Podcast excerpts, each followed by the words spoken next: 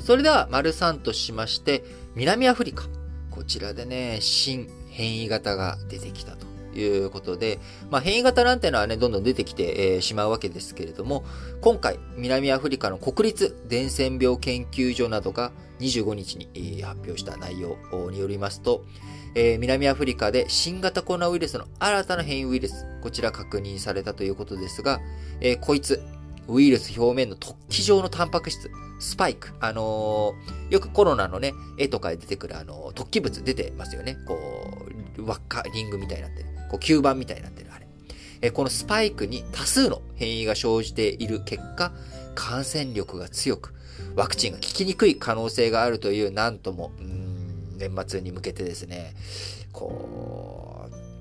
う、うん、来たかというようなね、感じのニュースになってきておりますが、えー、南アフリカ、えー、保健当局、新たな変異型が22件確認され、検出される割合は増加傾向にあると明らかにした。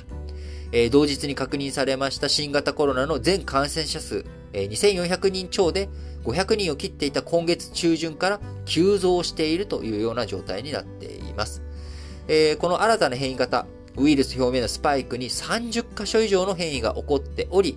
えー、スパイク、えー、人の細胞に感染する際に働くもので、ワクチン接種でできた抗体が攻撃する標的にもなるんですが、えー、こちらが変異してしまうとですね、感染力や免疫の効き目に影響を与える可能性があると考えられており、えー、南ア国立伝染病研究所26日、昨日、えー、ワクチンによる免疫が新たな変異型に対して部分的に効かない可能性があるというふうな報道があります。まあ、ただその一方、重症化を抑える効果は高いという見解を示しているということなので、え WHO、え緊急会合を開いて危険性を検討するというような流れにもなっていますし、えイギリス政府、え25日、え南アとその周辺の6カ国から直行便を禁止する考えを明らかにし、シンガポールやマレーシアも、え26日、えこういった動き、活動をしているということです。えす、でにこの新変異型、南ア以外にもですね、えー、イスラエルとか香港でも確認されてるのかな？うん。えー、そうです。ベルギーとかですね、えー、ベルギーとかでも、イスラエル、香港、えー、こういった国々でも見つかっているということで、非常に各国警戒感を高めており、えー、日本でもですね、日経新聞、あ、日経新聞じゃない、ごめんなさい。日経平均。えー、昨日のね、えー、日経平均で、えー、急落ということになりました。あ非常にね、大幅に株価が下落ということになりましたが、こちら変異型のね、ウイルス、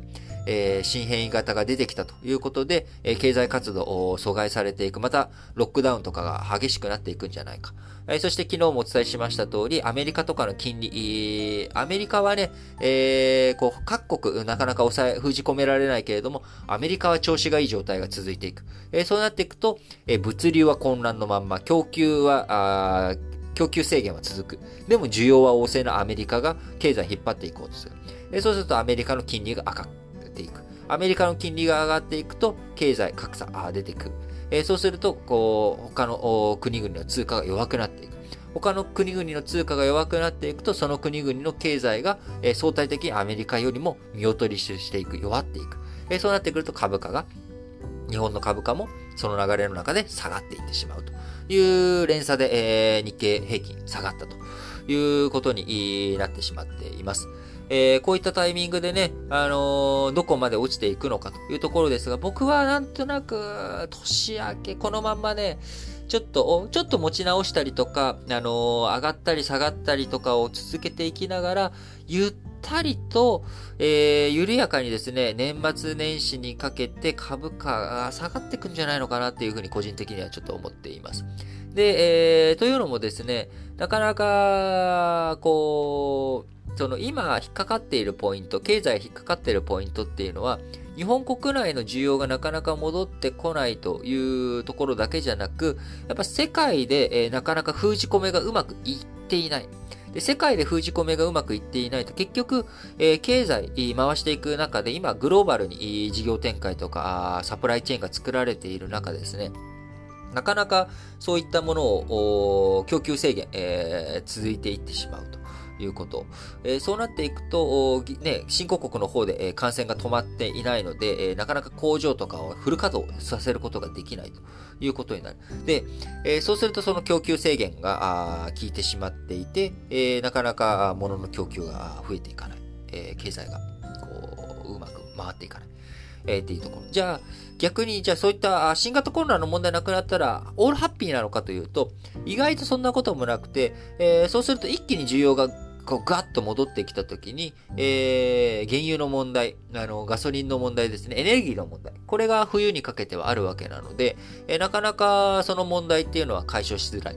そうすると、先進国が多く所在している北半球が冬の間というのはですね、新型コロナの蔓延リスク、そしてエネルギーの需要問題、この2つの問題が残り続ける限りにおいてはですね、なかなか経済がきちんと回る、あ、うまく回ってるねと、あ、いけるねっていう感じの感覚っていうのが出てくるのはやっぱちょっと難しいんじゃないのかなっていうふうに思います。えー、そうすると、株価とかね、えー、そちらについては難聴気味になっていくのかな。で、年明けして、えー、この12月のアメリカの消費、えー、変わらず旺盛だよっていうようなあ経済指標、えー、こういったものが出てきてダウが伸びて、えー、そういったところで、えー、ダウも伸びている。アメリカの経済がやっぱりいいんだっていうことで、えー、そこで余裕、余ったおこぼれがですね、えー、日経平均のところにも跳ね返ってきて上がっていくっていうような大きな、大きな流れとしてはそういう絵が今、僕の中では見えています。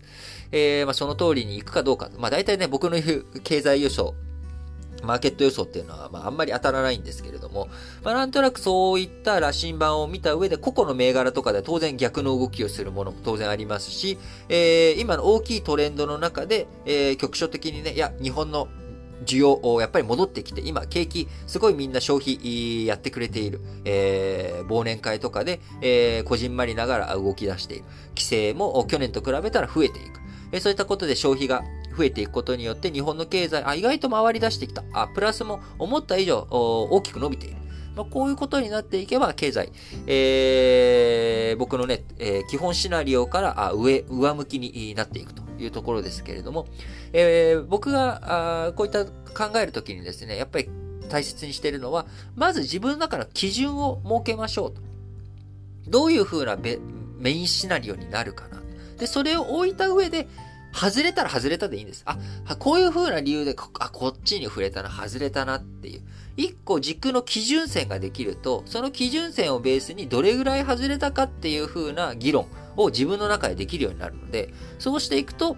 あ、じゃあ次はこの要素も勘案して、もうちょっと微調整して、より精度高めていけるかな、どうなのかなっていう。えー、こういったことをやっていくっていうのがですね、やっぱ日頃のニュース見ながらそれをどう活かしていくときに、自分の中で基準線を作るっていうこと。これをちょっとね、意識してみると、あのー、いろいろと物事を見る上で、えー、見やすくなっていくんじゃないのかなというふうに思います。はい。